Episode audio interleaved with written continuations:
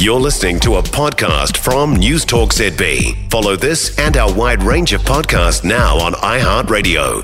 So the Reserve Bank governor says inflation is still too high to consider cutting the OCR. Adrian Orr's held it at 5.5%, as was widely expected. He says the Monetary Policy Committee did consider hiking it, but then uh, you know, he says until inflation starts to fall faster and further, there won't be any cuts.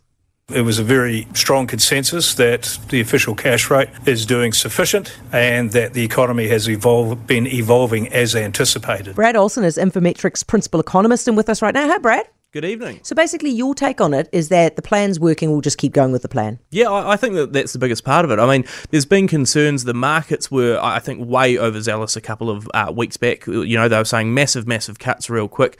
The Reserve Bank hadn't been signalling that at all. They had signalled that they were still pretty perturbed at the end of last year about inflation. Uh, but coming through the last couple of weeks, a lot of the data has been broadly in line. Sure, there's been a sort of a few hits and misses either side of the mark, but I feel like they're moving in the right direction.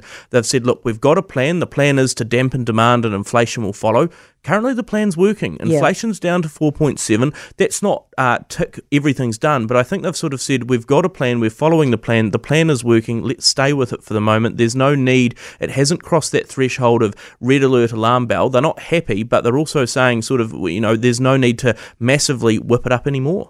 Um, Brad, the, the talk at the moment is that we should, we're going to basically stay where we are in a holding pattern for another year or thereabouts, and then come Q2 next year, we're looking at some cuts. But, Brad, I just can't see that we can hold that long. I mean, surely the cuts have got to come earlier because look at the state of the economy. It's crying. Well, that's the thing. I mean, you're right. The challenges for households are quite clear at the moment. You look at the spending data out at the end of last week, uh, yeah. uh, suggesting that, again, eight consecutive falls uh, in spending activity for the last eight quarters. That's a big, big uh, drive down. Households are paying more for interest uh, rates. There's less money going elsewhere.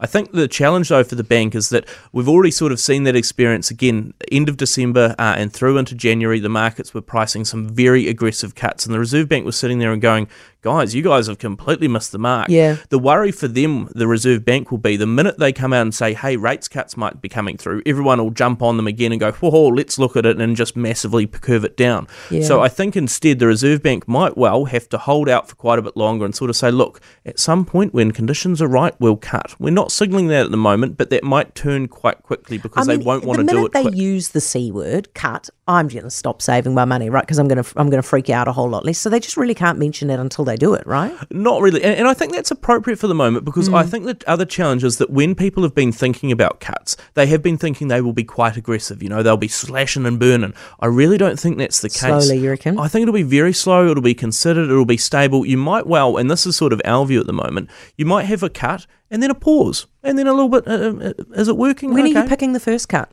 August this year is our yeah. current expectation, but I think we're sort of, if you asked our team, we'd probably be saying, look, 65% confident that that's when it will be. 35% that it could have to push out a bit longer. And I think, again, between probably uh, August this year, February next year is when I think you'll see the first cut. But I think I'm a little bit worried people might be thinking, again, we're going back to a 2.2% mortgage rate. We are not. Yeah. You might be lucky to have something that starts with a 5 at some point in the next year and a half, but don't expect that you're going to have huge amounts of cash. The Reserve Bank still doesn't want to reinflate inflation, it just wants yeah. it to come down in a measurable manner in economist circles, how embarrassing was today for ANZ? Oh, I mean, I think they'll be pretty gutted about having, you know, they flip flopped uh, a little bit in January. They've had to do it uh, a little bit again today. Uh, I mean, I think everyone has been a little bit jumping at shadows uh, in the, the monetary policy world. We're all trying to read what the Reserve Bank's doing. It probably suggests that we are near that turning point when we're all sort of looking at the same data and getting slightly different results.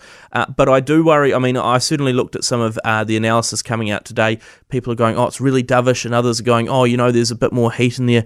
I'm looking at, I'm going, I'm not, I, I don't want to read too much into it. I'm reading their statement. Their statement said that they are confident that of of what's currently going through. I take them at their word. They're pretty happy with themselves. They're not happy that it's done yet, but they're going, we said we were going to do something. We're sort of getting it. Um, we're not going to move away from that course for the moment. Yeah, Brad. Listen, thank you very much. Always appreciate it, and thanks for coming into the studio. It's good to see your face. It's Brad Olsen, Infometrics principal economist.